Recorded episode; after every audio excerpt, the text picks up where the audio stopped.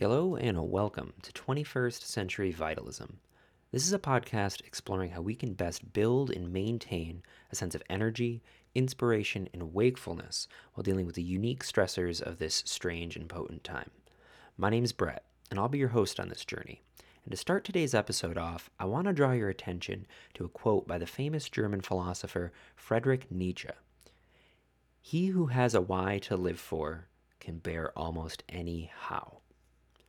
This is at the heart of today's episode as we'll be diving into the topic of meaning, primarily how we've lost contact with it, how we can reconnect to it, and what its fruitional qualities are. To help us explore this topic is Dr. John Vervaeke, an award winning lecturer and professor from the University of Toronto in the departments of psychology, cognitive science, and Buddhist psychology. He's most widely known for his 50 part YouTube lecture series titled Awakening from the Meaning Crisis. In this conversation, we're going to talk about his philosophy at large and also get into some pithy directions and how you can orient yourself toward virtue and self transcendence. If this is something you want to continue studying after this episode, I highly encourage you to check out his YouTube series, with his newest one, After Socrates, now releasing on a weekly basis. And if you want to support this show, consider heading on over to patreon.com slash 21st century vitalism and becoming a patron. It really does help keep the lights on. If you don't want to support financially, that's okay. You can always engage with us on social media by liking, following, subscribing. Uh, I'm most active on Instagram and YouTube, so that's where you can stay updated with all the happenings of the show. And there's also some bonus material I've been putting out through Instagram in the form of some writings and some quotes that I think are very important and relevant to this work of cultivating vitality. So I'm going to keep the intro short for today because we have a really meaty conversation coming up. So thank you so much for listening. Uh, again, this is Dr. John Vervaeke. Please sit back, drink some tea, do some stretches, and whatever you can do, just open your hearts and let's dive in.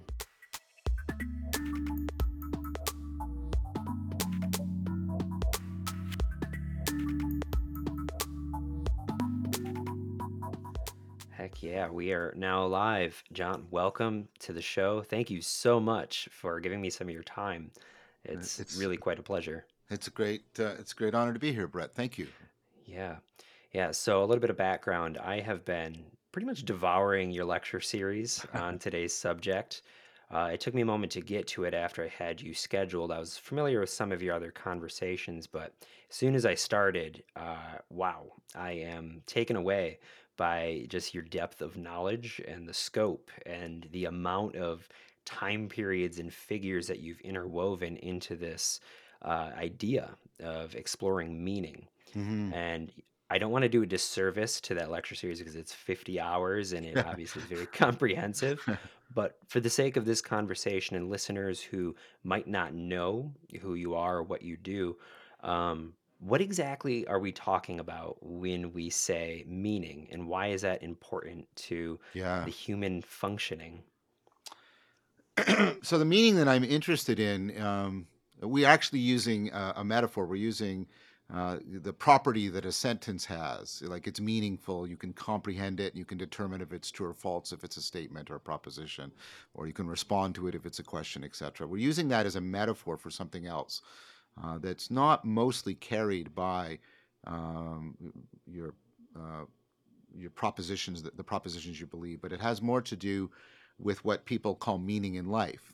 And what this means, um, uh, no pun intended, is um, that people have a sense of connectedness to themselves, to other people, to reality that makes life worth living, even when there might not be a particular large amount of pleasure in their life, um, when they might be suffering from frustration.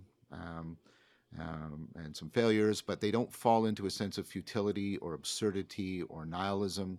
They, th- th- th- those bonds of connectedness are enough that it sustains them um, in finding their life and the lives that their life touches worthwhile enough uh, to keep on going. Um, and of course, the when the, the lack of that kind of meaning in life opens you up to loneliness, a sense of absurdity, alienation, a kind of existential anxiety, nihilism, despair, potential suicide, um, uh, these kinds of factors. And of course, a lot of these things, uh, a lot of symptoms of uh, a loss of that kind of meaning are becoming more and more prevalent um, in in Western civilization. And so, um, if you are concerned with trying to address this suffering and also afford its opposite meaning in life, um, you want to understand well, why is this happening? What's going on historically? What's going on cognitively? What are the kinds of things that have worked in the past? Why aren't they working now? Uh, what what kind of thing could perhaps work uh, now? And so th- that's that's that's the core. A, a, a good test, if you want to know what's what contributes to your sense of meaning in life, is to ask yourself these two questions: What would you want to continue existing even if you did not? And how do you make a real difference to it while you are here? Those, and mm. if you can answer the first and give a good answer to the second, chances are you have something that is contributing significantly your sen- to your sense of mattering, to your sense of connectedness, etc. If you're unsure about either one of those two questions, um, I don't know if there's anything I want to exist other than me, uh, right? Uh, and um, I don't think I make much of a difference to m- much of anything outside of my own egocentric concerns, then chances are that kind of meaning in life is at risk in your life right now in a significant way. Mm. So, was there a point in your life when you kind of made this recognition that, you know, there was like a sleep-like quality to the modern existence that we have, and maybe recognizing some of that within yourself to where you started your journey into discovering meaning and creating uh, the work that you're doing? Was there kind of like an inciting incident that There was brought that about? there was, but it went the other way around. Um, I experienced sort of uh, a personal meaning crisis, and I attempted to understand it. Um, and then when I started to connect that up with some uh, emerging cognitive science and uh, talk to my students about it, I saw their eyes lighting up, and I started to realize, oh, I think this is a general thing. Um, and not just idiosyncratic to me. And then that's when I started on the project of well, what is this general thing? What are the general patterns? In what way did, do, do can I get free from sort of idiosyncratic bias and understand this in a more comprehensive manner? And and for me, um, and this this this actually also overlaps with a significant number of people.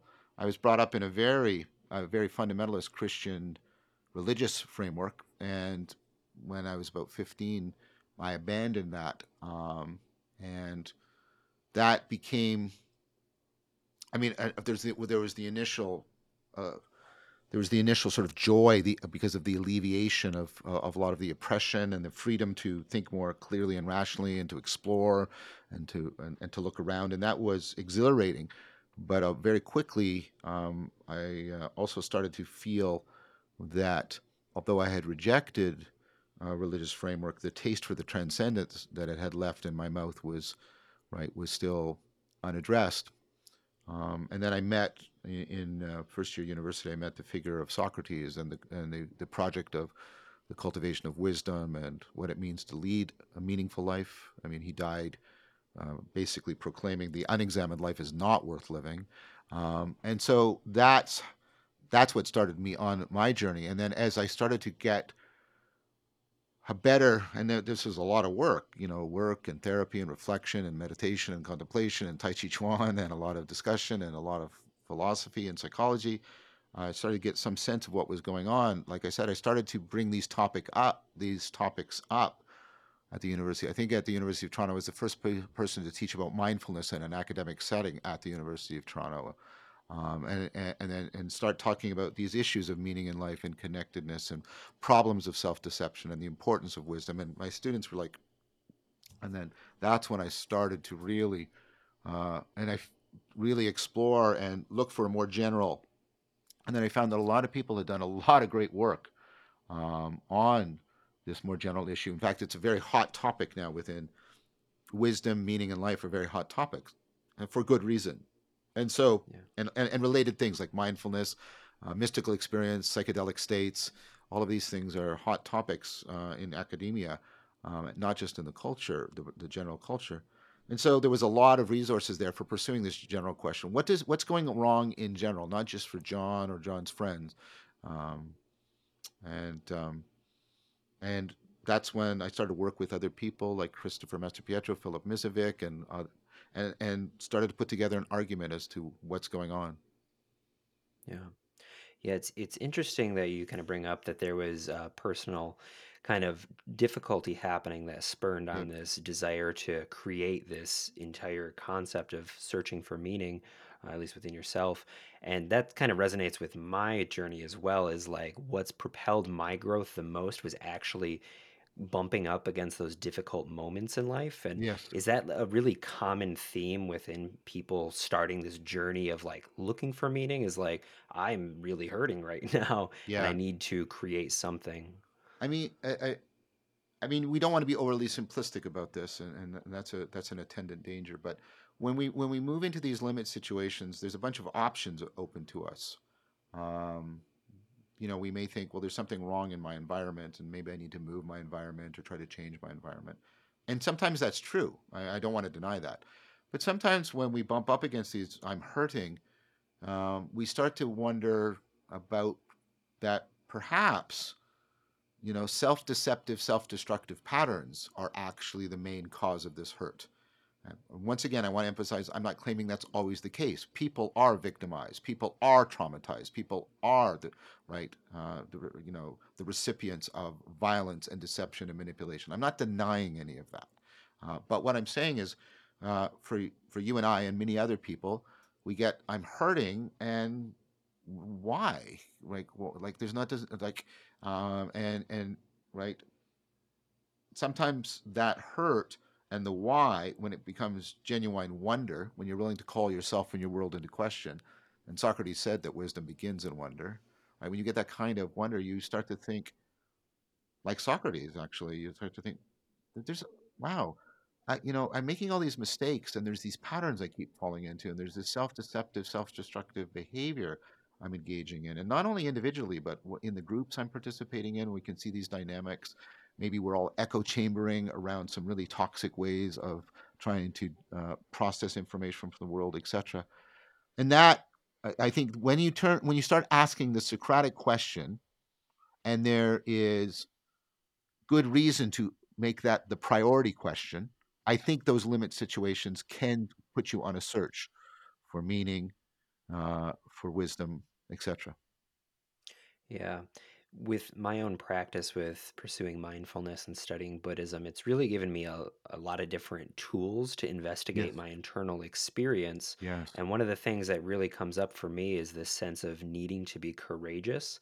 Because oftentimes, when you turn your focus in on your internal structures and you start to see that self deception or the thing, uh, the formal term of bullshit within Yes. Yeah. yourself, there's something about that that I think if you don't have the proper container to really navigate that, it can be really eh, extra painful. It's like we like add on pain onto Yes. pain. So, you know, the, the importance of touching that uh, fact that like we are very fallible and the way that we view ourselves and the world is is just littered with gaps of clarity, Yes. you Yes. know. And you know, how do we cultivate a stronger ability to withstand that um, that inquiry and to be able to do that work without allowing it to capsize us and like oh my god i am a mess like you, know, you have to touch it but at the same time we still have to live our lives we have to be in the world and it's hard in our modern day especially with people who are working 40 50 60 Yeah. hour jobs I agree. to do this kind of work there's almost maybe like a privilege to it i don't want to throw that word around flippantly but Right. you know like like how do we strengthen our container to do that work And, and again, I don't want to deny that there are people who are, are are living under very exigent circumstances, financially, economically, and um, and that this is very right. This is especially challenging. However, I, I, I do think that a lot of us have more time available to us that we don't recognize precisely because of the way these self-deceptive, self-destructive patterns chew up time, the way we can become addicted to our cell phone or social media or or whatever, uh, you know, and uh, video games, right? They're they're uh, uh, like just take a look at your screen time report and think, wow, you know, I probably don't need it. Seventy percent of that screen time is non-productive. I could do something else with it. Um, and, and, and also, you know, um, the, fact that once you realize that and start to undertake some of these practices, initially it is harder. This, but this, but this isn't unique to what we're talking about. Right? It's called utilization deficiency. Whenever you undertake a strategy to improve your performance, your performance initially degrades, right? Because you're devoting a lot of energy towards breaking old habits up and trying to acquire something and that, that hasn't come into competence and so you, you that you you you suffer that deficit for a while. That's why it's very very important to undertake any kind of significant transformation in community with other people that are co-committed right uh, to that transformation. You, you, know this is just basic. If you want like if you want to lose weight you you you're much better chances of losing weight and keeping it off as if you join a group where other people are committed to that and you reinforce it. Um, so you need you need and and and this goes back to your initial point. Uh, you need regular and reliable sources of rational encouragement. Encouragement. Um, people that give you a, a, a reliable, trustworthy sense that this is doable, this is doable in a really lived life. It doesn't depend on you being sort of independently wealthy, um, and that there will be pitfalls. There will be dark. Uh, I warn my meditation students that there will be periods that in which weird stuff is happening to you if you pursue meditation. Uh, Willoughby Britton has done work on this too. Like there's a dark side to this. Um, I was actually startled. I was at a conference. She was speaking at this conference, and I said, well, I before I start any meditation class, I forewarn people about these possibilities. I say, don't go looking for them, but don't overreact to them when they happen. And and also, if something that's coming up that seems like good evidence of trauma, stop the practice and get treatment for the trauma. And, and I, I said, I'm sure most people, most you know, people teaching that are doing that. And she said, no, most people teaching mindfulness are not forewarning people about that. And I, I think that's just irresponsible, if not immoral. But if you have a good community that is morally being responsible to you, they can properly encourage you. I mean, this is Aristotle's great point about a virtue. You don't get a virtue by just choosing it. You have to first cultivate habits and skills and character traits and belief patterns and sensibilities within a community and within self-reflection and it eventually will constellate into a virtue. You can't just you can't just you can't just will yourself into being courageous. That's not how virtues are cultivated. And cultivation is actually the best term for a virtue. You don't make a plant, you cultivate the conditions so that it self organizes and takes on a life of its own. And that's what virtues have to be. They have to be second nature that have taken on a life of their own. So, with this cultivation of virtue, oftentimes the virtues that we want to be like the ones that make us like feel good about ourselves, like the high marks of being a human, it just isn't the current reality. And we have Yes. behaviors that are actually maybe antith- antithetical to those Yes. virtues. You know, Yes. in that case, when you have that intention, you have support, but you're still finding yourself engaging in behavior that is actually taking you away from that virtue.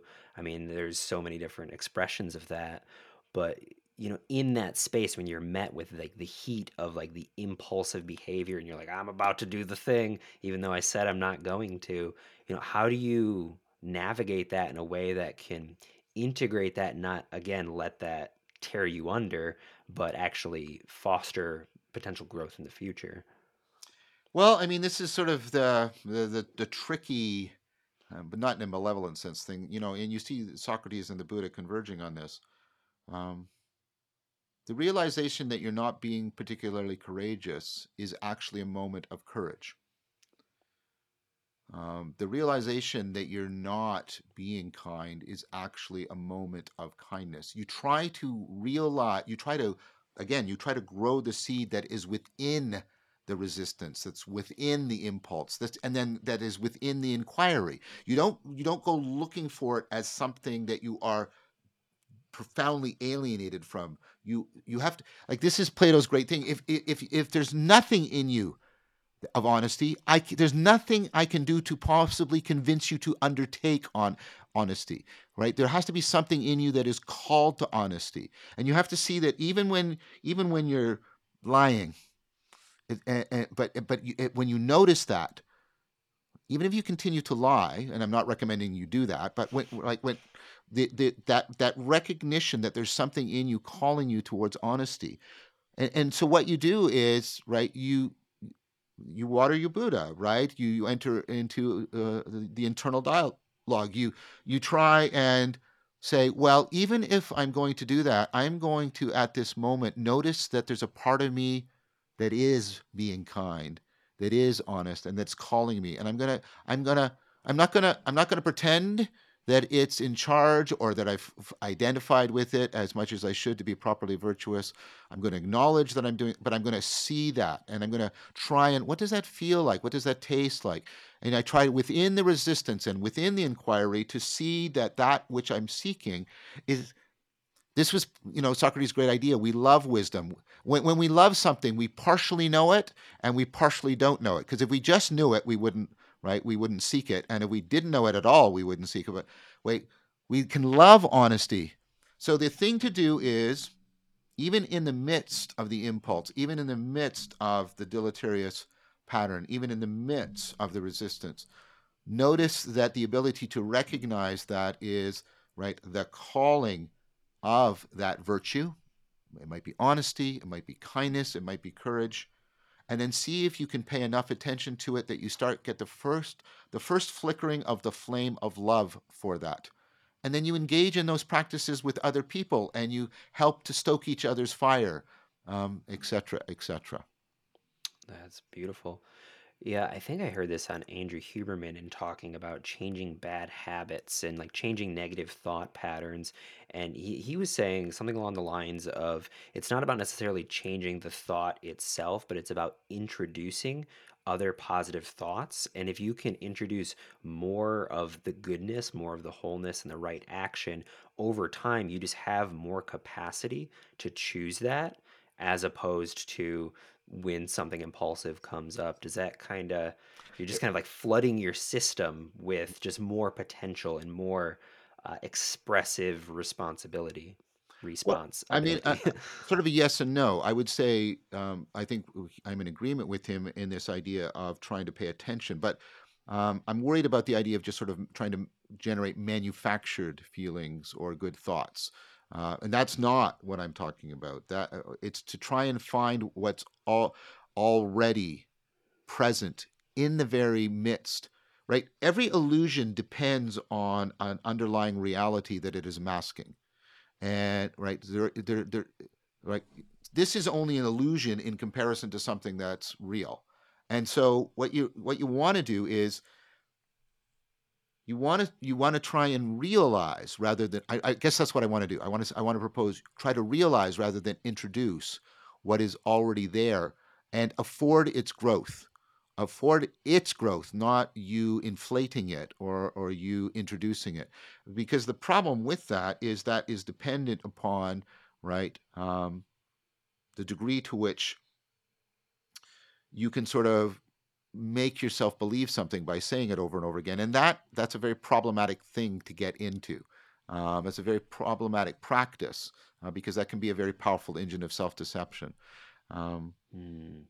so i'm in agreement in some ways but like i say it, it's for me it's much more about trying to realize the virtue that is already there implicit backgrounded and just explicate it and foreground it and then give it space to grow uh, by continually doing that because if you continually do that it will that will strengthen its ability to call you mm. I, you don't want to you don't want to you, you want to be called by it like a, a virtue or a norm isn't isn't real unless it's calling you unless it's drawing you beyond yourself I love that. And I don't want to misrepresent what he said. That might have been uh, yeah. maybe just my understanding of, of course, said. Of so, course, of course. You know, and, he's a brilliant mind. Yeah, um, yeah, yeah.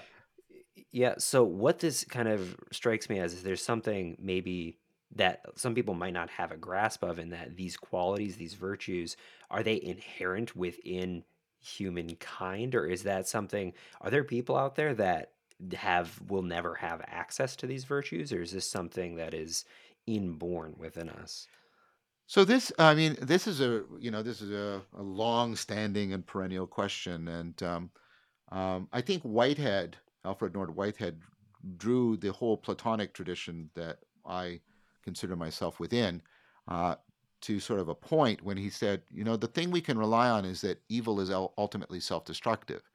And you see this in some of um, the Christian Neoplatonists like Dionysius and others, and there's this idea that pure evil could not exist because you know, it, it's completely self-destructive and it would comp- and so the degree to which it does things to persist in its existence and persisting in its agency it's already got some virtue in it, it remember virtue means a power right?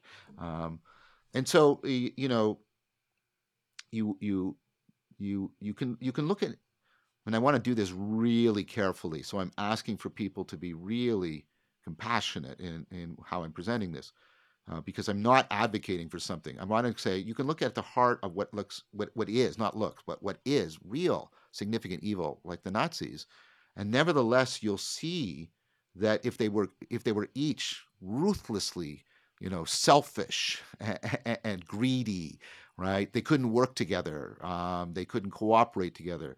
Uh, for all of his many vicious traits, Hitler was undeniably courageous and that courage was one of the things that made him attractive uh, to some of his initial followers. Um, and again, please don't flood this with, but he was evil. I, am not denying that. I'm not denying that. What I'm doing is trying to make Alfred what that to the degree to which anything is acting as a coherent agent, cooperating with others, persuading others, it's appealing to some good in some way. Now, what is typically the key of the self deception is that it is pursuing a lesser good at the expense of a greater good. And that is the downward pull that's at the core of evil. But I don't think anybody could be absolutely evil uh, mm. because, uh, I mean, we, we think of really, really, really horrible psychopaths, but, um, and perhaps, but the problem with them is they seem to even be capable of certain epistemic virtues. Like they, they often can pursue being quite rational in a sort of logical sense. And, and, and so, again, I'm not condoning any, I'm really, really, really not condoning this, but I'm trying to answer your question. And, I, what I'm saying is if you, if you look really, really closely into the heart of evil, two things become apparent, I think. Um, I could be that person. There, right? There, there is, there's possible life arcs, narratives that I could become that person, and and you, and that's that's a, that's a moment I think of really important honesty. And then on the other hand, that person is it, it, even in even no matter how vicious they are, meaning full, filled with vice, right?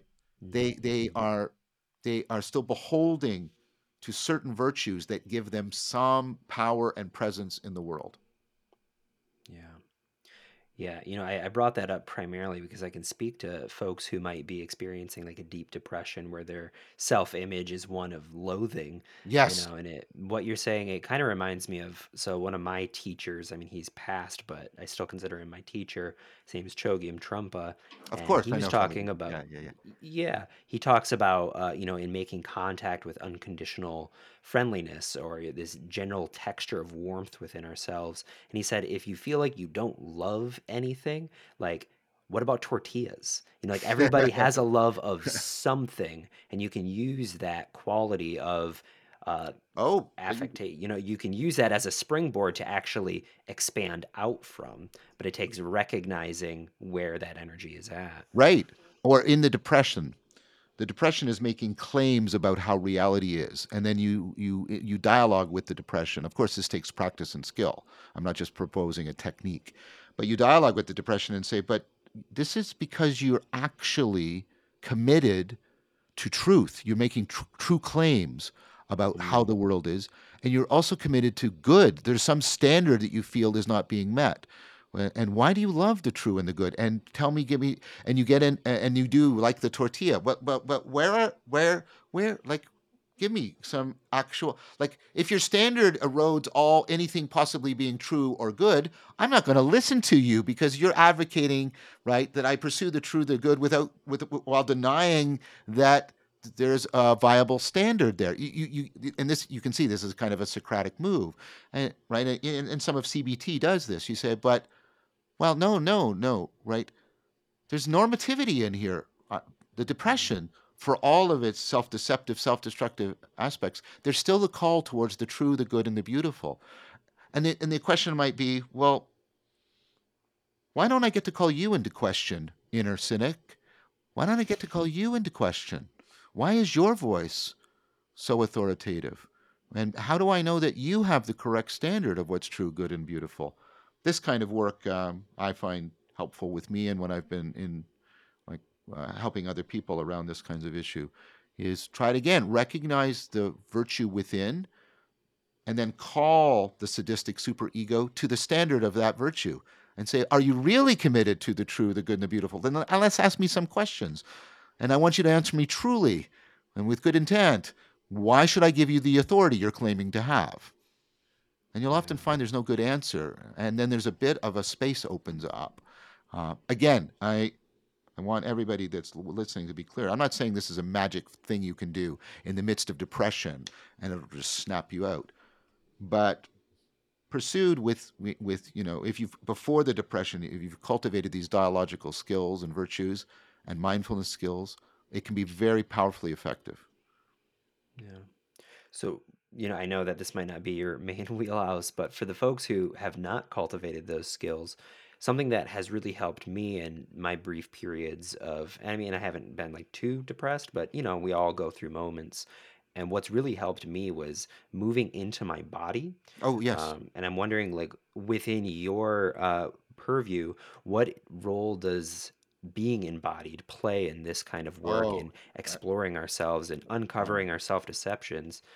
Because to me, it's it's create it's you know if if all of my consciousness my awareness is this ball of just tangled wires being in my body is like creates a little bit of space yep around it. And it doesn't untangle the wires but it helps me have perspective because not only am i just all these words but i'm also feeling like oh there's warmth in my heart.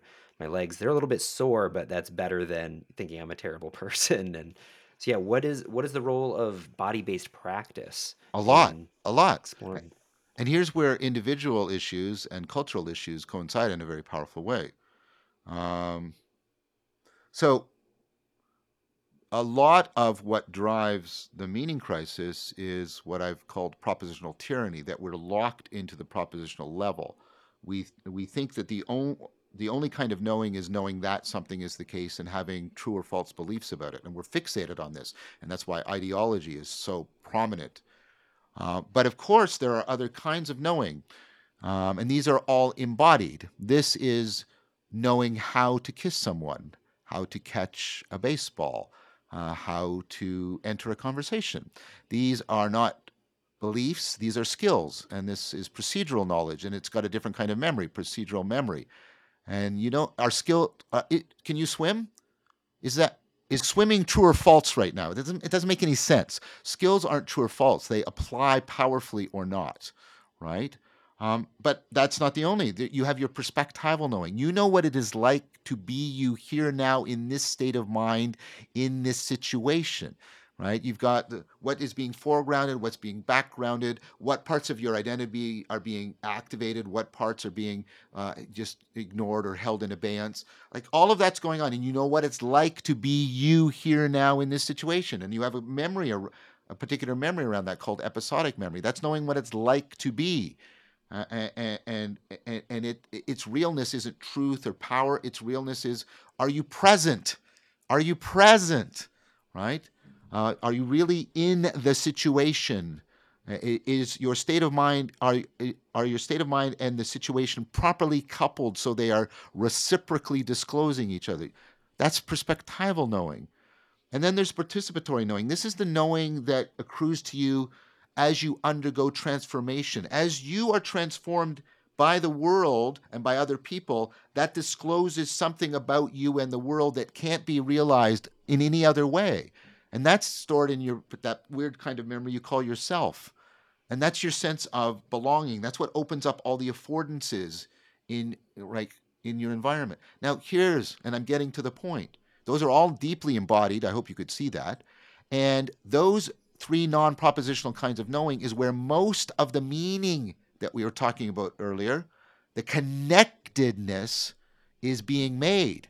And if you mm-hmm. stay in the propositional, and that's the problem with rumination, which is a driving feature of depression, you are radically disconnected from the non-propositional and therefore you are radically disconnected with the, from the very machinery that is largely responsible for your sense of being connected to your body to the world to other people. And so that propositional tyranny that is endemic in our culture and is driving the meaning crisis it, you know it, it, it insinuates its way into our cognition and exacerbates our proclivities of getting into depressive mental states Mm. So how do we make this? Because I mean, I'm sure we could even ruminate about like positive things. How do we make something uh, intellectual into embodied? Like there's like an encoding process. I've recognized it within myself, and you know, through my practices, we've kind of split it up as like the view, which is like hearing teachings, hearing a discourse, and then the practice where you actually you sit and you meditate and you recognize the actual what the the map is pointing to. You actually connect with the terrain. But in in your life history and in what you teach, how do you encode like what you're saying? Like, yeah, that makes sense, but like, does it make sense? how how does that process work? well i mean that's what 4e cog sci uh, but i first want to note something that you didn't say the statements you said the view So notice that even without realizing it, you use a metaphor of perspectival knowing to try and capture something, uh, uh, right? And so one of the things you can do is pay attention to those metaphors um, in your discourse. Pay attention to um, the way you enact them. You were doing gesturing while you were doing this. Those gestures are not ornamental. They are constitutive of your of your ability to actually make sense to yourself and other people of what you're thinking more abstractly, more intellectually, and use that as a doorway into what Corbin called the imaginal. The imaginal is the domain that properly integrates the intellectual, the intelligible, and the sensible together. And the imaginal is um, it's it's Corbin co- contrasts it with the imaginary. The imaginary is when you do something like internal visualization. Like I ask you, uh, picture a sailboat right now, and then I ask you, are the sails up or down? And you can tell me, right? Mhm. That that sort of disconnects you, um, and it's not clear that that has much value because there's about five to ten percent of the population that can't do that, and they don't seem to suffer any de- deficiencies. The imaginal is something else, um, and, and let me show you how this relates. When I'm te- teaching people Tai Chi Chuan, I say, I want you to imagine that this is imagination for the sake of perception. And that's what I tell them. I want you to imagine you're standing in a river and your knees to your feet are sinking into the mud. And from the knees to your navel is, uh, is like in the flowing water of the river. It's got that flexibility, but the force. And then from that up, that's like the air. It's as rarefied, empty as possible. And what that does is that's that's the use of the imagination to sensitize you, right, to otherwise subtle patterns so that you, and I mean this really carefully, so that you re inhabit your mind and body and your environment, because notice it's how you're embedded in the environment and aspects of the environment. The imaginal helps, right, to do this. It helps to tr- get resensitize you to the embodied aspects. Because if people are trying to do Tai Chi Chuan just by memorizing beliefs about it, they won't cultivate the skills, they won't cultivate the states of mind, and they won't cultivate the traits of character. But if you get them to do this imaginal practice, right? So you get them to notice the imaginal in their life, the gestures, the metaphors, and then you engage in practices that are more explicitly imaginal, and then you link them. And then what happens is the imaginal acts as a bridge bo- going both ways. It's not only that the intellectual domain can get grounded, what you'll find is what's hap- this is what I found. What's happening down here emerges up, percolates into even my most, you know, abstract intellectual's endeavor. I'm more flowing, I'm more balanced, I'm more open, I'm more capable of coupling to rather than just forcing on. That's what you need to do. You need to engage, right, in uh, seriously in the imaginal. That's what all rituals, properly speaking, are. They're ways of seriously playing, the way you play music, with the imaginal in order to afford that that bridge. So I consider Tai Chi Chuan, for example, a ritual, and then it, it Mm. actually it's a it's a good ritual because it does that connectedness in a way that transfers transfers to so many non-Tai Chi domains in my life and to and transfers to so many right non-Tai Chi aspects of my own cognition and my embodied experience. That's how you do it, right? That's that's what I would that's what I have been arguing. Mm. Yeah, it reminds me of the instruction that I give the people that I work with because I also teach mindfulness. And the very first step, you know, we break it down into three steps to just keep it easy is to take your seat. And this I've always explained to people is it's not just the physical posturing, but it actually also represents what we're doing internally when Yes. do something like Excellent. mindfulness you're making connection to earth to ground and you're extending up into the heavens you're connecting space and earth together and it is embodied perfectly you know and i teach a very specific mudra or like the seal which is having your hands just palm side down on your knees and Right. that is like the resting mind mudra and all of that actually contributes to what is happening internally because as you move through life where the mindfulness is really being practiced you know when you're standing in line at the grocery store you are taking your seat you know when Yes. somebody's yelling at you and you've done something wrong Excellent. you're Excellent. taking your seat Excellent. Exactly. yeah I do something similar when I'm teaching meditation. I get people uh, before I talk about centering their attention or centering their attitude. I have them center in their body. Like I, they close. I have them close their eyes and move and feel off centered forward, and then back, and then they do this back and forth until they're centered this way, then side to side. Same thing with their head, and then I and you know relax them. Now, once you're properly aligned with gravity, you can relax a lot of your muscles. You can sort of sink into it, and then you can savor in your mind and body. What does it feel like to be centered this way? even before I start talking about centering attention or centering attitude. I do something very that similar to what you're talking about. Yeah. You know, as I was saying before this, I'm also a massage therapist, and something that I'm starting to get on the uh, the cusp of is I, I just had this recognize this recognition that like relaxation is not something that happens outside coming in. Like I can do an amazing massage and get you nice and settled in, but like relaxation is something that happens internally. Yeah, So yeah. I've also been trying to like come up with a system or a way to guide people through the massage practice into a greater degree of that Excellent. kind of That's great. somatic self relaxation. So, Yeah. I mean, my ideal goal is to introduce people to the fact that the body has inherent relaxation. Mm. And you don't really need to go to somebody. I mean, it helps when you're really kind of cogged up, but you know, it to me, I'm still trying to develop how to do that in the space because Oh, most people just zonk out. But that's great. That's really good, Brett. That's really good. I'm, yeah, that's a. I think that's a very good project. yeah, thanks. Yeah, you know, with the first, uh, not to dovetail too much, but um, you know, with the the very first episode of your lecture series, you talk a lot about shamanism Yes. and the idea of psychotechnologies as being the impetus to a lot of our evolution. And you know, I was thinking a lot about this in terms of it, how long it must have taken nature to create the niche of shamans in the human Yeah. Ecosystem, Yeah. how much trial and error so like that is a role that is deeply ingrained in our oh, Yeah. human collective. so. Yes. And I mean, this is probably my bias, but you know, I, I don't think that role has gone, but I think it's transformed. I Oh, mean, yes. in Central America, it's still it's still being practiced, but we as Westerners, I still feel like there is I, I don't really know exactly who is embodying that role, but I almost feel like massage therapists and manual therapists and somatic practitioners kind of have taken that a little bit because we have the ability to guide people into like secular ceremony which in a way we otherwise don't have access to because there's so many different you know ideologies at play keeping people from really engaging with something like this and i know i'm just kind of curious if that brings up anything for you in terms of Um. like where have the shamans gone and Well, I uh, mean, uh, yeah. I mean, I think the shamans.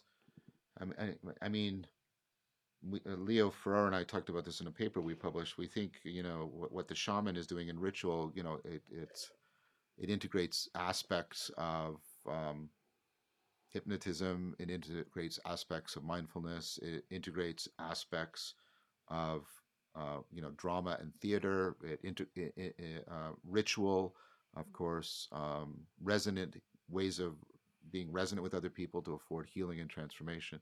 I mean, many of many uh, many of our categories have elements of it. The, the rock star perhaps has the shaman's uh, charisma. Um, the therapist perhaps has the, thought, the, the, the, shaman's capacity for using metaphor and language. The massage therapist um, has the, the shaman's ability to uh, have people re inhabit their minds and bodies. Um, the mystic has the shaman's capacity to uh, talk about uh, and afford self transcendent. So I, I, see the shaman as basically distributed amongst many different roles uh, that are in our current cultural uh, situation. Um, I'm hesitant around people who claim to be shamans today as if shamanism could be reduced to a set of beliefs and practices that you just do, precisely because I think you would have to have the same kind of social functionality as all of those individuals in our society integrated together. Um, and I don't know if that's possible for us, especially in a sedentary, symbolic, civilized environment. Um, I do appreciate what people are doing by trying to get some of what was going on in Socratic uh, entrancement um, um, and, and, and, you know, induction of the flow state and things like that. Um, so in one way, I think it I think it hasn't disappeared. I think it's disappeared into its descendants, but I think um, I, I am doubtful about people claiming to be able to bring back uh, the ancestor uh, because you really need an individual, to my mind, that you know was had the charisma of a, a rock star, the therapeutic skills of the therapist, uh, the musical gifts of the musician, the, flair for creating new vocabulary of the poet, the ability to attain flow and at one minute of the mystic, um, the ability to wonder and question of the philosopher. Um, and I don't know. I, I, I, I mean, I'm not, I'm not trying to foreclose on that, but I just, I, you know, I'm like, I, I, I'm, I'm, I'm unconvinced. Uh, yeah. Um, so yeah. Well, you clearly have not been paying attention to my charisma. yeah. So one of the things that I really wanted to kind of lead this to, you know, I, I structured this in terms of like ground path fruition, like the ground being oh, the yeah. sense of like, well, what is yeah. meaning? What is, yeah. you know, the sleep quality? How do we start working towards it? And really the fruition, the thing that, um, you know, I think is the most compelling about a lot of this work and a lot of the figures who have really carried the torch forward. You know, some of the, the greatest, most influential figures of our time, they're always geared towards sharing. You know, what is it about making contact with insight, making contact with just the raw data of reality and how that like opens us up and makes us want to share it? Because meaning in life is about mattering to something that has a reality and existence and a value beyond your egocentric concerns and existence. That's what mattering is. And right, you want to make a difference in other people's lives for their sake, not yours. That's sharing. People pretend to share when they're actually manipulating or they're narcissists or but I'm I'm taking you at your word, real sharing. And that's because what happens is, right, that the arrow of relevance normally, you know, we're, we're very concerned about how things are relevant to us. That's what we're doing when we're solving our problems, and uh, uh, and that there's deep reasons for that. I won't go into it, but we are also we are also mammalian primates with a long childhood, which means adults have to turn the adult uh, caregivers have to turn the arrow of relevance around. When you have a child and you want and you aspire to be a good parent. So i don't mean just biologically reproducing. I mean when you're committed to the flourishing of your offspring and of course all of us who are parents we know the degree to which we succeed and the real degrees to which we fail. But what happens is the arrow turns around. It's not how is that relevant to me? It's how am i relevant to this being? Because unless i agapically matter to this being and make myself relevant to this being, they will not become a proper person. And and and the the only thing that we can reliably point to as inherently valuable are persons.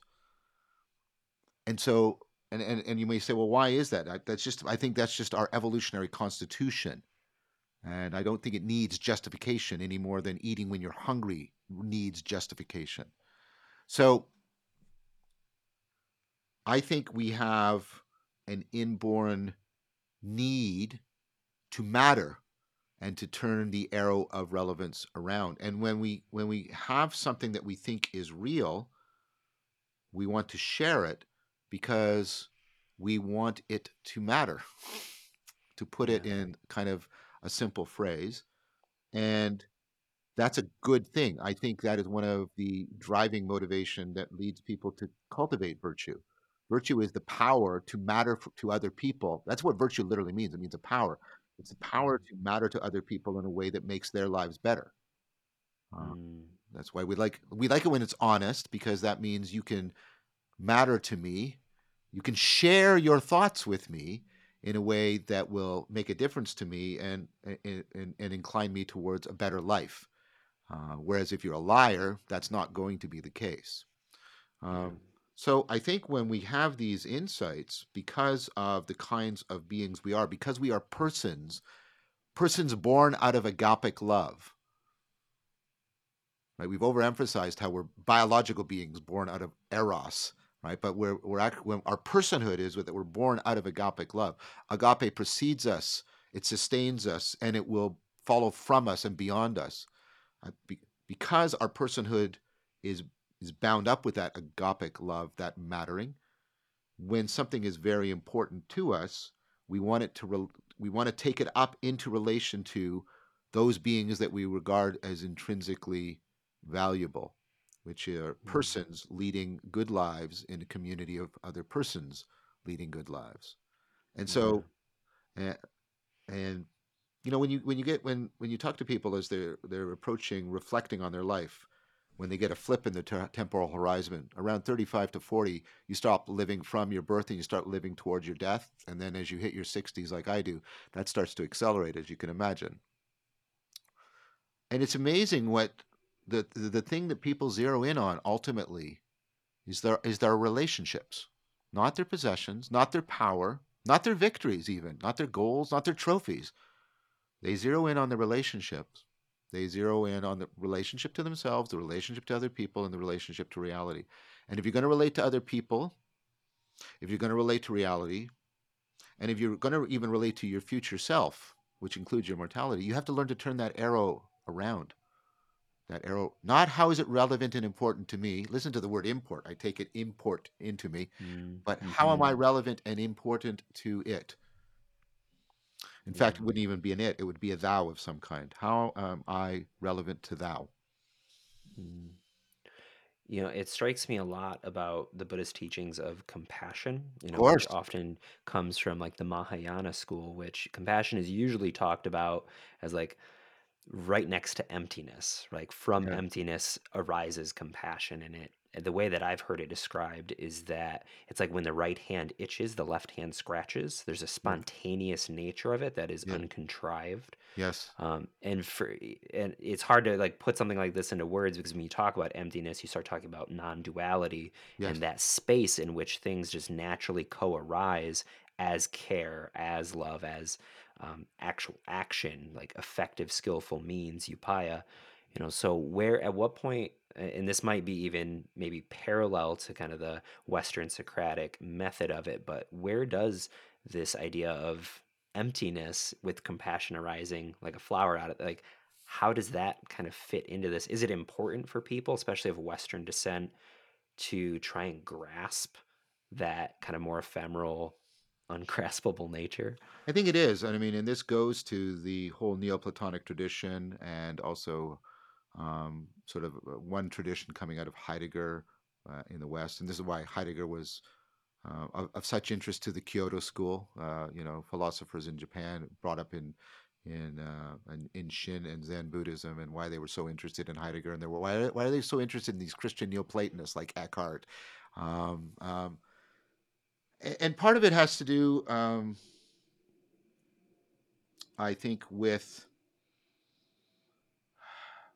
I'll start in. I'll start from the Socratic Stoic tradition and Fromm's idea about the being mode and the having mode. Um, so there are needs that are met by having. I need to have water. I need to have food. And remember, Buddhism is not asceticism. It is a middle way. It is Buddhism is not denying having needs or trying to eradicate them because you need oxygen, you need food, you need water, you need shelter, um, you need medicine, etc. and so there's nothing wrong with the having needs. And the mode we're in in there is we relate to things categorically. I, am thirsty, so I need a water container. And I, I need to know how to manipulate it and use it effectively because I, I have to get control of water so I can consume it fairly effectively, fairly efficiently. And again, nothing wrong with that, right? But Fromm's point, and he gets this from both Buddhism and Stoicism, is that's not our, those are not our only needs. We also have what he calls the being needs. These are the needs to be something. Maybe they're better called the developmental or the becoming needs. Let me give you an example. I need to be mature.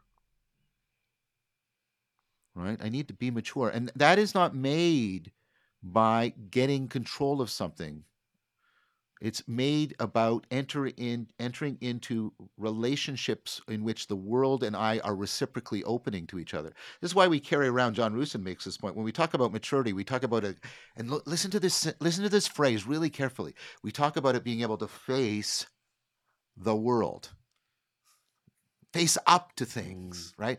And, and it's this idea about entering into a real coupling to reality and really opening up and that and that that's going to call forth from you um, the development of virtues like like maturity right? And and there you're you're not in an i it relationship you're in, in an i thou relationship. So you need to be in love. Notice how we have sex but we are in love. Even the language really calls that out. So you need to be in love. Now this is this is what will destroy your relationship with your beloved. If you go i'm straight and so if i said i'm not presuming anything that's just what i am. I'm, I'm not prescribing. I'm just that's why i'm talking the way i'm talking. And when i go to my beloved if i said to her well you know why i'm with you? Because i can categorize i can categorize you so easily. You're like all the other women i've ever been with. I know how to manipulate and control you and get my needs met as effectively and efficiently as possible. I've destroyed the relationship because that's not what's going on. What I need to do is I need to acknowledge no, what's happening is we are affording each other, realizing the depths of each other. I'm acknowledging and loving the mystery of her that exceeds any grasp I have on her. She is doing the same with me, and that is causing us to face up to the depths of reality. And that mm. that uh, so we bring out the good in each other, right? The problem we get, and especially in our society, according to Fromm and the Stoics, and when when Stephen Batchelor was a Buddhist, he's not anymore, but when he was, and along with others, we get into a modal confusion. We try to satisfy being needs from the having mode. Instead of be, instead of becoming mature, we have a car. Instead of being in love, we have lots of sex. Right? Instead of you know undergoing self transcendence, we get drunk. We have some, we have some, and the fact that we call them spirits is a good testament to the confusion, right? Um, so, what experiences of no thingness do is remind us, sati, to bring to mind, to really remember in action, right? They remind us of the being mode because they remind us that being is not ultimately a thing to be had or controlled. Beings can be things, but being is no thing. And the ground of being is no thing. And the ground of being that affords you coming into a deeper, righter relationship with being is not a thing itself either. Right? So, no thingness reminds you of the being mode. And then the being mode reminds you, in the sense of sati, of your deep interweaving because, as I said, the being mode is realized in relationship. And therefore, it's going to bring you into the importance of that relationship, the mystery of the other, the mystery of yourself. And to me, that is the proper foundation for compassion. I disagree with people who have understood compassion or even metta as having a sort of a particular positive emotion. The Buddha warns against positive affect as much as he does against negative affect. And people just ignore that, right? For me, the positive affect is not a goal. It might be a method. The method is to try and get you back into the being mode where you are opening up to the suchness of another being with your suchness. It's a mm. reciprocal realization of that. And that, of course, brings calm passion. You're undergoing it together because that is the only way it exists. Um, and, and, and, and that, it, that, that, that's, that's tantamount to remembering reality, being and the ground of being as not being reducible or identical to the things, the beings that we can manipulate and control. That's how I think the, the two go together. Wow, I love it. That's wonderful. Well, uh, I could go for another hour, but I know that you have stuff going on beyond this. So I think that that's um, that kind of brings the train back into the station. Uh, so thank you so much, John, for your time. Uh, I yeah. really do appreciate. Uh, you have been doing a lot of media, so you're you're doing a lot of speaking, and uh, yeah, I just really appreciate you coming onto my platform and sharing your wisdom with us. Well, I don't know if it's wisdom, but uh, it, I perhaps I'm perhaps I'm I'm, I'm at least uh, I aspire to be Socrates. Perhaps I'm getting to share with you my love of wisdom, and Yeah. hoping that you and others can catch it as well, and that you can help me further catch it. So, uh, and I think that was happening in our discussion. Um, and so, thank you, Brett. Yeah. Uh, so where can people find you? I'm sure uh, the folks who are really resonating with what you're saying probably would want to know where they can keep plugging into this. So, I mean, the best thing is my YouTube channel, um, and the two best places are the two video series. The one you've already mentioned, "Awakening from the Meaning Crisis," And then the second one is one that's happening right now. We're releasing episodes 10A and B today, and there's going to be 25 episodes. And this is after Socrates, uh, which is about trying to re- recapture uh, the Socratic way of life um, in terms of practices, ecologies of practices, um, cultivation of virtue, meaning, wisdom, uh, both individually and collectively, and how that resonates with other traditions. Um, so those are the two the the two main areas. If you're more interested in uh, my academic work, you can just go on Google Scholar and put in my name, and you'll get um, my academic work.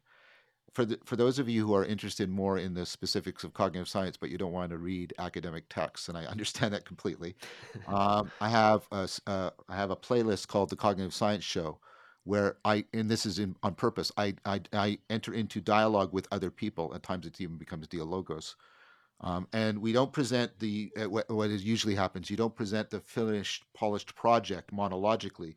You show the whole messy, wonderful, creative, dialogical process by which you know we can come to some ideas or some powerful ideas about consciousness as one topic. The self is another. So the elusive I is about the self. Uh, the untangling the world knots about consciousness. Uh, transformation. Uh, there's one on transformation. There's one on well-being. So if you want to do more cog sci, there's also that uh, playlist available. Awesome. I didn't even know that existed. Oh, cool. All right. Well, thank you so much once again. Uh, we will catch you next time uh, and take care of yourself. Thank you so very much.